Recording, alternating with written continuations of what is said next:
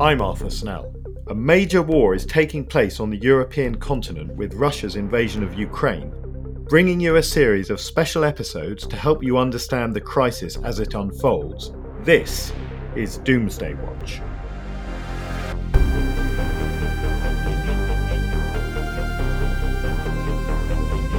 Hello, and welcome to Doomsday Watch. Before we start, some news. We've been working behind the scenes to produce a 10 part documentary series looking at the global threats of tomorrow, and that's going to launch on the 12th of October. That means we're going to pause the regular Ukraine war bulletins, but stay tuned. We've got one today with Ian Bond, Director of Foreign Policy at the Centre for European Reform, and himself a Russia expert and former diplomat, We'll be talking about the dramatic events of the past few days, the mobilization, the sham referendums, and the attacks on pipelines in the Baltic Sea. But in true Doomsday Watch fashion, we also look at the big picture. After Ian, I also spoke to Rana Mitter, Professor of Contemporary China at Oxford University, on China, Taiwan, and what it all means for global security. I hope you find it interesting. Ian Bond, welcome. Thanks very much for having me.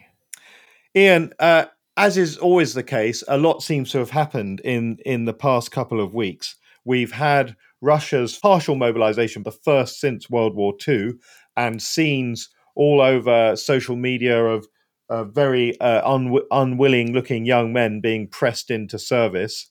We've also had the sham referendums taking place in uh, the Luhansk and Donetsk regions, but also Kherson, and with amazing speed President Putin redrawing the map of Russia to include huge new areas of territory. Then finally, the slightly less well reported but very significant development of apparent sabotage of gas pipelines running under the Baltic Sea. So these are all part of the maelstrom of chaos that has arisen from Putin's invasion of Ukraine. But I wanted to start with that mobilization What's your sense of the impact of that? Because from what one can tell from the outside, it's going very badly. But of course, we don't have accurate, unbiased sources on what the Russian people are doing and thinking.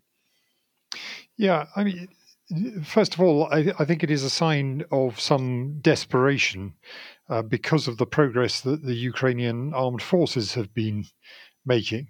Putin clearly would rather not have mobilized, partially or otherwise, in the same way that you know he's been very reluctant to describe this war as a war. Yeah. So all along, he's been making considerable efforts to try and keep life for most people in Russia as normal as possible. This shows that uh, he's reaching the limits of that. I think. Yeah. Now, in terms of how it's actually going, I mean, I think we should be careful um, there was some polling by the, the, the relatively reliable Levada Center, which suggests that although a narrow minority of Russians are now in support of the, the war, there's still plurality. Those who are actually opposed to the war are in a significantly smaller minority. And a, a majority of those who are being conscripted seem to be accepting their fate and saying, well, you know, we've got to defend the motherland. Now, you know, that I think reflects in large part the propaganda environment in which they they mostly live. So, you know, we're seeing a lot of people heading for the borders, but um, we shouldn't mistake that for the generality of the population leaving the country. And I suppose the the important related question is what this means for the for the war. Uh, now, ni- neither you or I is, is a military specialist, but what it suggests is that where the Russians may lack competence, training, um, and and sort of professionalism in their uniform military, what they don't lack is numbers, and of course their way of doing war has has historically uh, been to commit enormous human resources, be fairly indifferent to casualties, uh, and of course, completely indifferent to casualties on the other side, civilian or otherwise. So, do we think that the mobilization can deliver what Putin really needs, which is a change in the balance of the conflict on the ground? Uh, I'm I'm skeptical. I mean, he is, I think, in a sense, um, taking advice from Clausewitz. So Clausewitz didn't quite say that quantity has a quality all of its own, but he said something pretty close to it. Yeah. Um, and I think you know Putin would probably subscribe to that. And as you say, that's very much the historical Russian way of, of war, Soviet way of war, for that matter. I mean, the problem for Russia is it doesn't have the demographics to be able to sustain that for very long. The pool from which Putin is pulling these mobilized troops uh, is relatively small because the people are those who were born in the late Soviet period when birth rates were very low, or those who were born in the early years after the breakup of the Soviet Union when the birth rate was catastrophically low. And just sending a lot of people with rusty rifles into battle isn't going to do the job either. Um, now, you know, there, there are steps allegedly to make Russian defense industry ramp up production. But over the last 30 years, Russian defense industry has become quite dependent on foreign components, um, foreign machine tools, and so on it's not going to be easy for Putin to ramp up production of equipment. And so you're going to be pulling older and older kit out of storage, which takes more and more time to put into any kind of condition to use, and is then no match for the more modern weapons that NATO is supplying to Ukraine. So then the question becomes can Putin get weapons supplies from anywhere else? He's been getting drones from Iran. Are they a game changer? I mean, they've been useful. They're, they're, you know, some of them have already damaged facilities in Odessa, for example.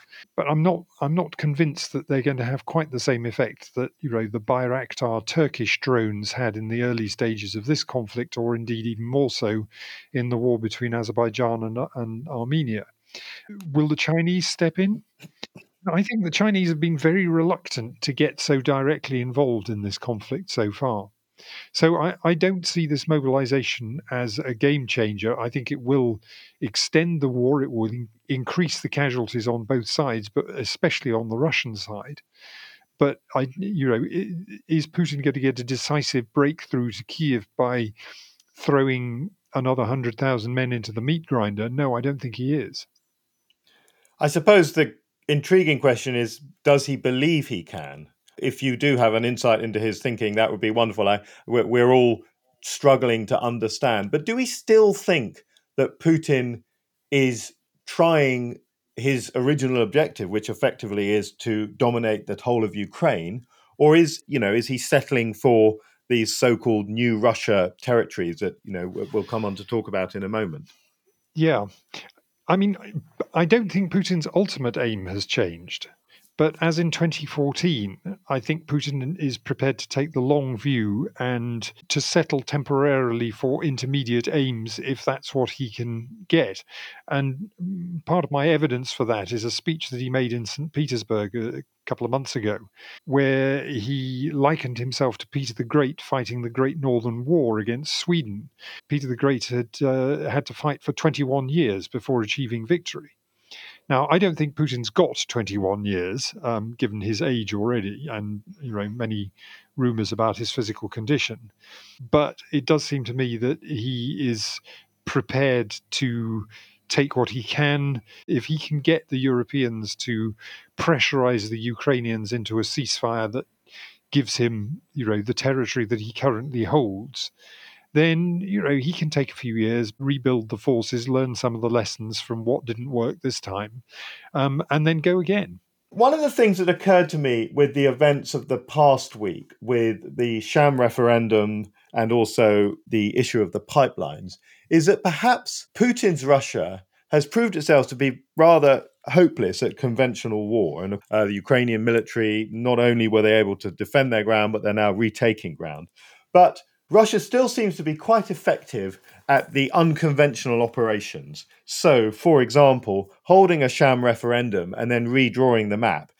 Whilst nobody seriously believes that the people of that area voted 99% to be part of Russia, it does change the way in which we look at the conflict. How would you respond to that sort of theory? Yeah, I mean, it'll be interesting to see how effective the um, the sham referendums are, and I mean, they are a complete farce. I, I, don't know how effective these are going to be, but I mean, I'm afraid uh, you know there are already signs that some Western media are kind of swallowing the bait I don't want to single out um, RTE because I think they're worse than anybody else, because I think there are others as well. But I mean, an RTE headline this morning caught my eye, which said um, referendums held last week in which four Ukrainian regions voted in a landslide to join Russia. At which point, you know, I practically sort of um, threw my cornflakes at the computer. yeah. Um, and I think there will be others. You know, there will be separatist regions, breakaway regions, um, all the language that Russia uses. And I think it's incredibly important that um, Western media companies, including the BBC, which I'm afraid still refers to Donetsk and Luhansk as, as separatist regions when they're Russian-occupied regions, um, you know, they need to call a spade a spade.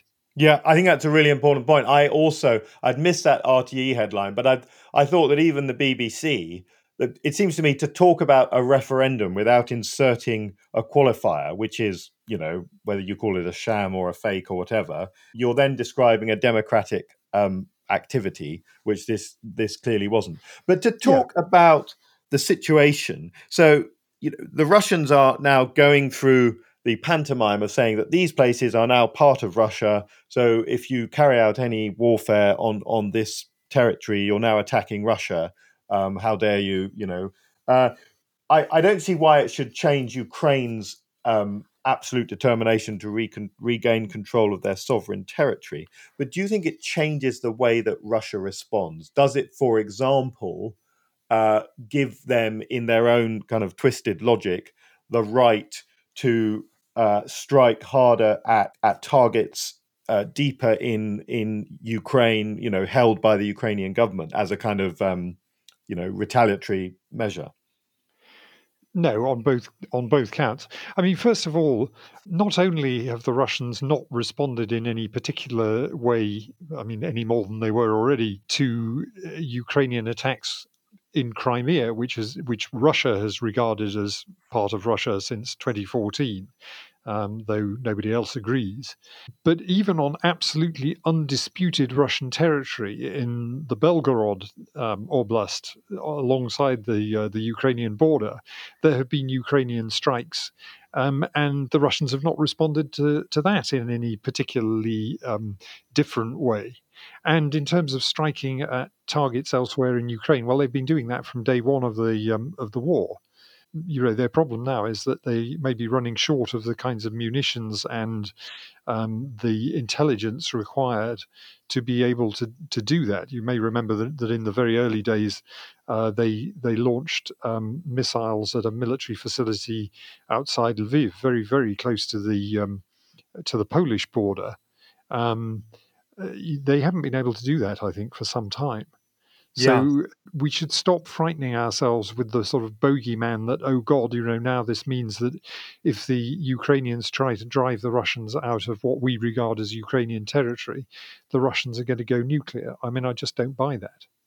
So that's a really important point, and you, you anticipated my question there. there. There's been lots of talk about the so called Russian doctrine, which presupposes the use of tactical nuclear weapons, by which we mean smaller nuclear weapons.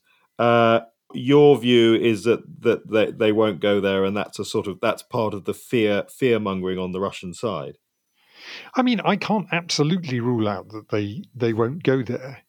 Um, but you know that's partly going to be down to the signals that are sent by the West. In other words, I mean nothing is as provocative to Putin as weakness. So yeah. the more that the West says, we are afraid that Russia may use nuclear weapons, the more likely it is that Putin will continue to make the threat of using nuclear weapons and perhaps even use one or two just to demonstrate that he really means it. Whereas, you know, to the extent that the West can send the signal that using nuclear weapons will only increase um, Western support to Ukraine um, because using nuclear weapons to attack a non nuclear state is such a taboo. And that would be crossing a, a, an internationally recognized red line. in the most serious way. And I think that's got to be the message from Western leaders to Putin. It can be a private message, but it's got to be a message, you know, please understand if you go nuclear, we will regard the gloves as being off. Yeah. So I I wanted to um, talk a bit about the uh, the Nord Stream pipelines. So as just a brief reminder for listeners, these controversially were originally designed to bring Russian gas straight to Germany through the Baltic Sea. And as the Russian invasion of Ukraine took shape back in February, the almost inevitable point that these pipelines were a complete travesty of, of sort of European strategic interests uh, dawned on, on the German sort of political leadership. And, and, and they're effectively now mothballed. So these are these are unused pipelines but they still represent, in some respects, a sort of strategic opportunity for Russia economically in the long term. But uh, at a certain point in the last few days, no one's entirely sure when, uh, a great sort of bubbling surge of gas appeared on the surface of the Baltic Sea, and it became clear that the pipelines had been sabotaged. So, starting from the very top, um, is it the Russians that did this? Why, why would they blow up their own pipeline? Um, I mean, it's almost certain that it's the Russians who did this. It's very hard to see anybody else who would do it. And um, why did they do it? That's a, an interesting question. And it seems to me that, I mean, it's sort of burning your bridges behind you. Yeah. It's saying, you know, we are never going to go back to supplying energy to Europe. So don't imagine that you know you can put any pressure on us through you know a future ban on the purchase of Russian gas or whatever. We're just not going to sell it to you. Um, to which my response is okay. Uh, you know, yes, that means probably we're going to have a couple of difficult winters. And I think one of the things that Europeans have been very slow to do is to recognize the need for demand management um, as well as trying to find alternative sources of supply. I can't remember who it was, but somebody yesterday made a, an interesting point that actually the the time to worry about is not so much this coming winter as the following winter. Hmm. Um, in the sense that Europe has still, in fact, been able to use a lot of Russian gas to fill storage for this winter. Um, that's not going to be the case for the following winter. Now, you know, for me, the, there's an interesting question, which is what's the state of the global market going to be um, next year? Russia likes to try to pretend that you know it can simply switch supply from Europe to Asia, but the infrastructure for that is not in place and won't be in place for a few years. Yeah. So in in damaging these pipelines, Russia is probably putting a permanent crimp in the amount of gas that it can export. But you know, I'm going to be very interested to see do other producers um, over the next year ramp up production so that in fact Russian Russian gas becomes more or less irrelevant for Europe, or in fact is Europe has Europe got to look forward to a period where um, its gas supply is you know long term reduced. Yeah, and of course, as part of that discussion, it seems to me that when we talked about Putin's energy war before this pipeline sabotage, uh, we w- we thought we were talking about it basically a price war. But if he's willing to blow up these pipelines, do we think that the, this sort of covert sabotage operation is actually something that will be a feature of the way Putin uh, escalates, seeing as his conventional war in Ukraine is failing? Yeah, I mean, a question of attribution comes up, of course. Mm. I mean, so far, uh, you know, though lots of us think that the Russians did it, I don't think there is concrete proof of that until somebody can go down and sort of inspect the uh, the damage and look for bits of mines lying on the sea bottom and that sort of thing, it may be rather difficult to um, to establish responsibility. But I think it would be extremely prudent for NATO to assume um, that there is an increased threat to subsea infrastructure. I heard that the Norwegians are already increasing their uh, patrolling and so on. We know that the Russians have this capability. One thing that the UK did get right in the 2021 uh, Security and Defense Review, the so called integrated review, was to decide that they needed more capability for protecting subsea infrastructure, including cables and so on. Um, but it seems to me that, that you know there is definitely a, a threat to that sort of critical infrastructure, um, and NATO needs to to be on the front foot uh, in having ships deployed and submarines deployed and whatever whatever else to make sure that actually that stuff can be protected. Yeah. So we're just sort of drawing this discussion to a close now. Um, we've seen a, a, a, six months that none of us could have predicted uh, a full scale land invasion of, of the largest country in Europe after Russia. Um, the the extraordinary incompetence of the Russian military, the extraordinary bravery and determination of the Ukrainian. But where do you see this going, particularly in your role at the CER, with a sort of focus to some extent on Europe's collective security. Uh, Germany proclaimed its Zeitenwende, but still doesn't quite seem to know what that means. Uh, you've you've got political complexity in Italy. Hungary is still very much in a sort of pro-Russia stance. What's the big picture in Europe at the sort of geostrategic level on dealing with this crisis? Yeah, I mean, I think you're you're right to point to um, the the problems of a number of member states and uh, the political situation in some member states. Um, we have yet to see, you know, exactly what the Italian government is going to look like. Meloni, despite her blood curdling rhetoric on migration and you know global elites, which I take as rather a, a sort of sinister code for um, the international Jewish conspiracy, if I can put it that way. Yep. Um, but when it comes to NATO and um, Ukraine, she's actually been pretty solid. Uh, on the other hand, you know, her coalition partners Berlusconi and Salvini have been anything but solid. They're both sort of fully signed up admirers of, of Putin. So, um, yeah, we do have some some problems ahead, and I think you're right to say that uh, Germany has proclaimed a Zeitenwende, but it hasn't actually decided what that means in practical terms, the slowness to supply Ukraine with the weapons that it's asking for, um, you know, speaks volumes to how uncertain Germany is about what to, to do next. I mean, I think there are some things that the EU is is doing right and doing more of. It was quick to make use of um, its funds for procuring weapons for Ukraine. It's increasing the amount of spending on defense research and that sort of thing.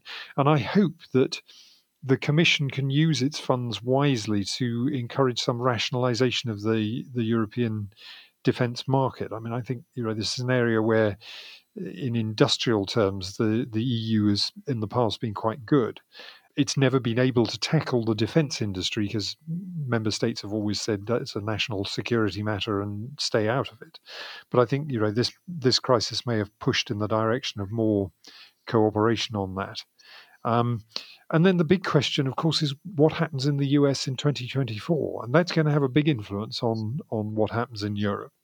Um, you know, if we see the return of Trump or a Trump-like president, um, then I think you know we have quite a big problem because I don't think that Europe by that time will have stepped up its defence and security spending to the level needed um, to be able to deal with with um, the threat from Russia on its own.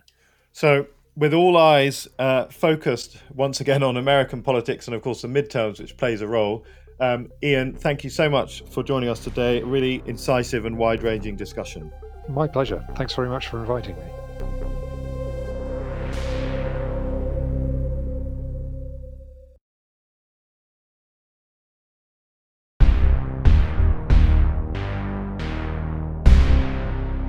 I'm delighted to be joined by Professor Rana Mitter. Rana, welcome.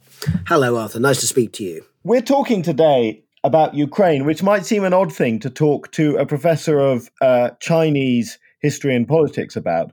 But I wanted to talk to you about it because it seems that Ukraine has sort of changed the rule book for great powers. And it's it's changed the rule book for China just as much as it has for everyone else. Is that a fair starting point for a conversation? It is a fair starting point, but I have to say that I think that viewed from Beijing, Ukraine, while clearly it's an important matter in terms of geopolitics, probably sits in a level of priorities below other things that are immediately of concern to China. In other words, it's existential for Europe. There's no doubt about that. Whether it's existential for China is a rather harder call. Yeah. I suppose one of the things that's very interesting that has happened in, in the last couple of months uh, is, of course, the crisis over Taiwan intensifying, in part in connection with Nancy Pelosi's visit, and then China deciding to undertake particularly sort of I- intrusive exercises uh, around and over Taiwan's uh, maritime area. But in some respects, it feels as though Russia's invasion of Ukraine forces people to reckon with the possibility of a Chinese invasion of Taiwan and forces people to think about what they would do. What's your view on, first of all, whether or not China will seek to retake Taiwan by force? I think that it is still the case at some level, actually, as China has, has said for a long time, that if they can find other methods to do it, and we could talk a little bit about what those other methods might be, then their preference would not be to take um, Taiwan by force. There's a variety of reasons for that, but put it its most basic, there are ways and means that you could take Taiwan through a military assault. It wouldn't be that easy. It may become easier in the late 2020s than in the early 2020s. But then you still have the problem of how to deal with it once you've actually taken it. And I think all things being equal, Beijing, as it's shown so often on many other occasions, would rather essentially get the other side into a position where there's a fait accompli and a full scale active military invasion doesn't no. really do that. And do you think Beijing's view has been changed at all by the spectacle of Ukraine? Clearly, a lesser military power than Russia, demonstrating that it can defend its territory very effectively. Does that factor into Chinese thinking at all, or is it not really important?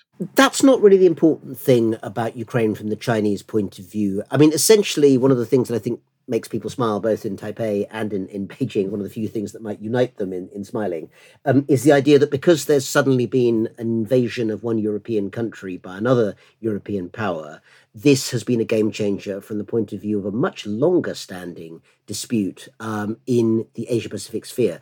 China has been thinking about the ways in which it can incorporate Taiwan into the People's Republic of China really ever since 1949 and the Civil War, and certainly been actively thinking about uh, aspects of that for decades now. Uh, you know, it was an issue in the 1980s and the 1990s, certainly when there was uh, a Taiwan Straits crisis. And also the the practicalities of how you would actually seek to uh, subdue Taiwan are just very different from the nature of what we've seen, you know, a horrific cross-border land war in Europe, which is very different from the kind of conflict that would be would be needed in Taiwan. So, in that sense, I think it's fair to say that Ukraine adds a new mode of thinking for China on top of a much longer standing set of, uh, of, uh, of, decisions. But to give a quick example of something where, yes, I think it probably has changed the agenda. If you think about the early weeks of the war where Russia was bombing Kiev directly, because it seemed, at least presumably in Russian strategic uh, minds, that a very quick and fast invasion of uh, Ukraine might lead to a puppet government being installed. Well, one assumes that was the, the aim. Yeah. And much of the media footage was, you know, of terrified civilians in the metro.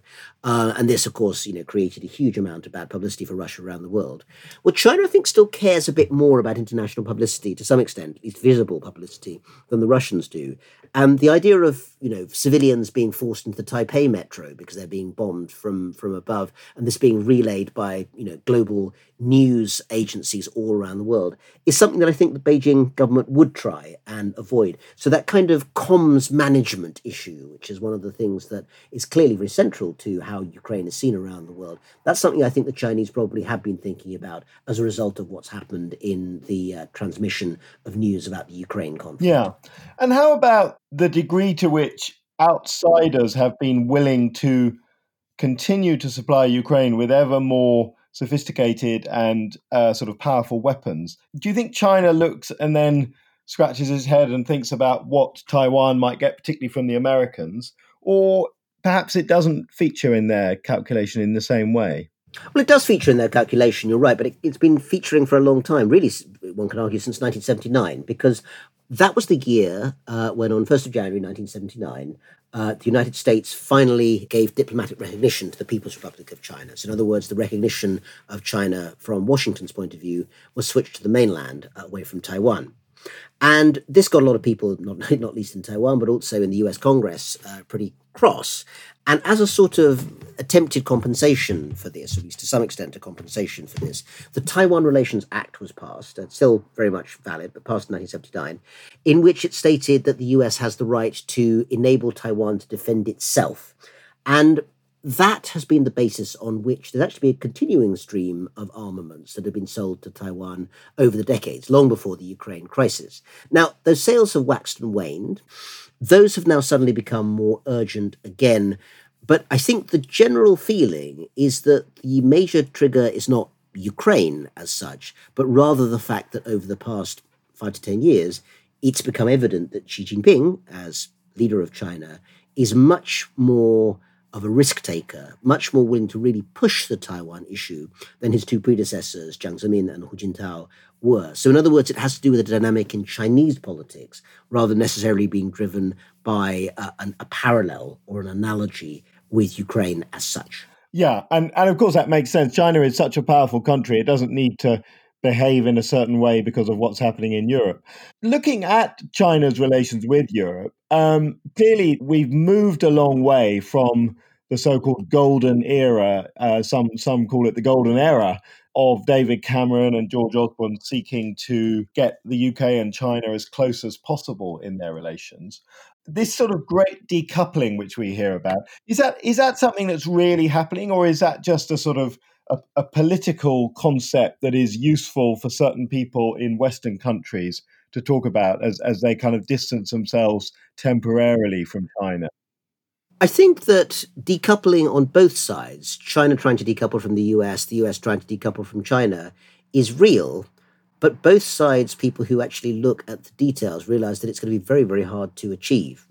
The United States and other Western actors have become increasingly nervous about what they perceive as essential products that are only available uh, because of trade relations with uh, with China and looking to diversify uh, sources for those sorts of um, those sorts of products. Um, but at the same time, China has also made it clear in its latest five year plan that it is aiming to make itself as little dependent as possible on the US and its allies. But then think about the reality of what's happening on the ground. Um, a lot of major Western companies, Ford, Volkswagen, uh, Japanese companies, Toyota, uh, Matsushita, have large factories and indeed markets in China. And it's very hard to see them deciding simply to kind of step back from those markets. Nor does China at the moment have indigenous capacity enough to be able to replace all of the foreign products that are uh, made in those sectors. At the same time, it's also the case that in some very, very crucial areas, and one that's become very, very newsworthy in recent uh, uh, months, is Taiwan and its hold on semiconductor chips. Now, 70% of the world's highest quality semiconductor chips are made in Taiwan. That is a problem for the West. If Taiwan were to get into big trouble, then uh, the supply of chips might be cut off. But it's also, I think, fairly evident that if China made a move on Taiwan that Taiwan became nervous about, then the destruction of those semiconductor chip factories would also be very, very damaging to China's technology uh, enterprises as well. So the intertwined nature of many of the global supply chains, including in a whole variety of areas where actually um, there are uh, real um, uh, dangers to the economies of the countries concerned, um, is more complex than I think the language of decoupling uh, would suggest. I want to take this back to Europe. Um, what do you think China? Uh, what would its attitude be, given you know the significance of its relationship with Russia, but it still has a, a not unimportant relationship with Ukraine? Yes, I mean China was the single um, largest single country investor in Ukraine. The EU as a whole was uh, a bigger investor than China, but in terms of individual countries, China put a lot more money into uh, Ukraine yeah. than the United States, for instance. Perhaps not so true now with, with, with weaponry.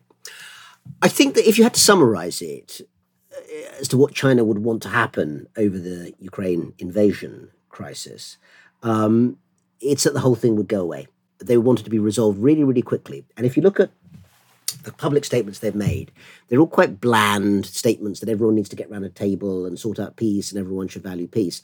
But unlike, for instance, Turkey, which has actually played something of an active role, uh, China has done, as far as we can tell, very little actively to uh, be involved in mediation. It doesn't really want to get involved that way. And that's actually been fairly typical of most international negotiation where China isn't a direct player. Um, I think that in the short term, China will continue to benefit and be quite pleased to benefit from some of the material um, upsides. Uh, it's now got basically cheap oil and gas on, on tap because they can't be sold in Europe. They can be sold into India and China instead. It's got leverage over Russia for a whole variety of areas. Uh, so, for instance, uh, China's interest in the Arctic, perhaps in pushing back a bit against India. These are areas where it might seek further Russian assistance, and having Russia essentially beholden to it is helpful that way. But in terms of the overall Ukraine crisis, I think that um, China will not take any particularly active view because there's not enough of an interest either in terms of some point of geopolitical principle or indeed in terms of overall investments to make it worthwhile. You could find a sort of um, parallel, only a sort of parallel, but quite a useful one, with Afghanistan yeah. last year, where when NATO pulled out, uh, China condemned um, you know, the American uh, chaos that had been unleashed, as they as they phrased it. But of course, for a long time, China had essentially had a sort of free ride off NATO, essentially keeping security stable-ish, uh, stable-ish anyway, in, in Afghanistan. And now that there's no NATO there anymore, China's had to think a bit harder about how it does actually keep some sort of uh, lid on what's going on in Afghanistan. Ukraine is different because, of course, there's no border, uh, whereas, of course, Afghanistan is much closer to uh, to hand. But that overall sense that other hegemons, proxy wars are something that China doesn't want to get involved in, I think remains quite a strong principle or deciding um, principle on their part. Professor Mitter, thank you so much for talking to us. Thanks very much, Arthur. It's been a pleasure.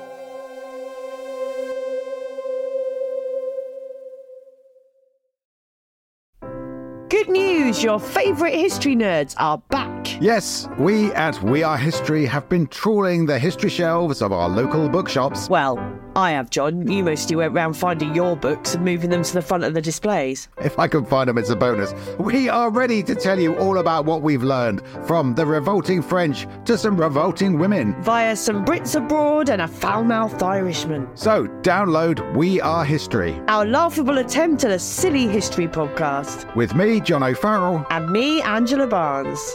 Wherever you get your podcasts.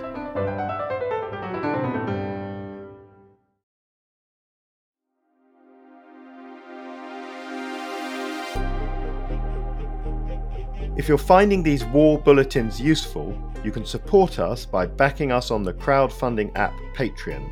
You'll get the shows early, ad free, and get exclusive merchandise, all from just £3 a month. Just search Patreon Doomsday Watch or follow the links in the show notes.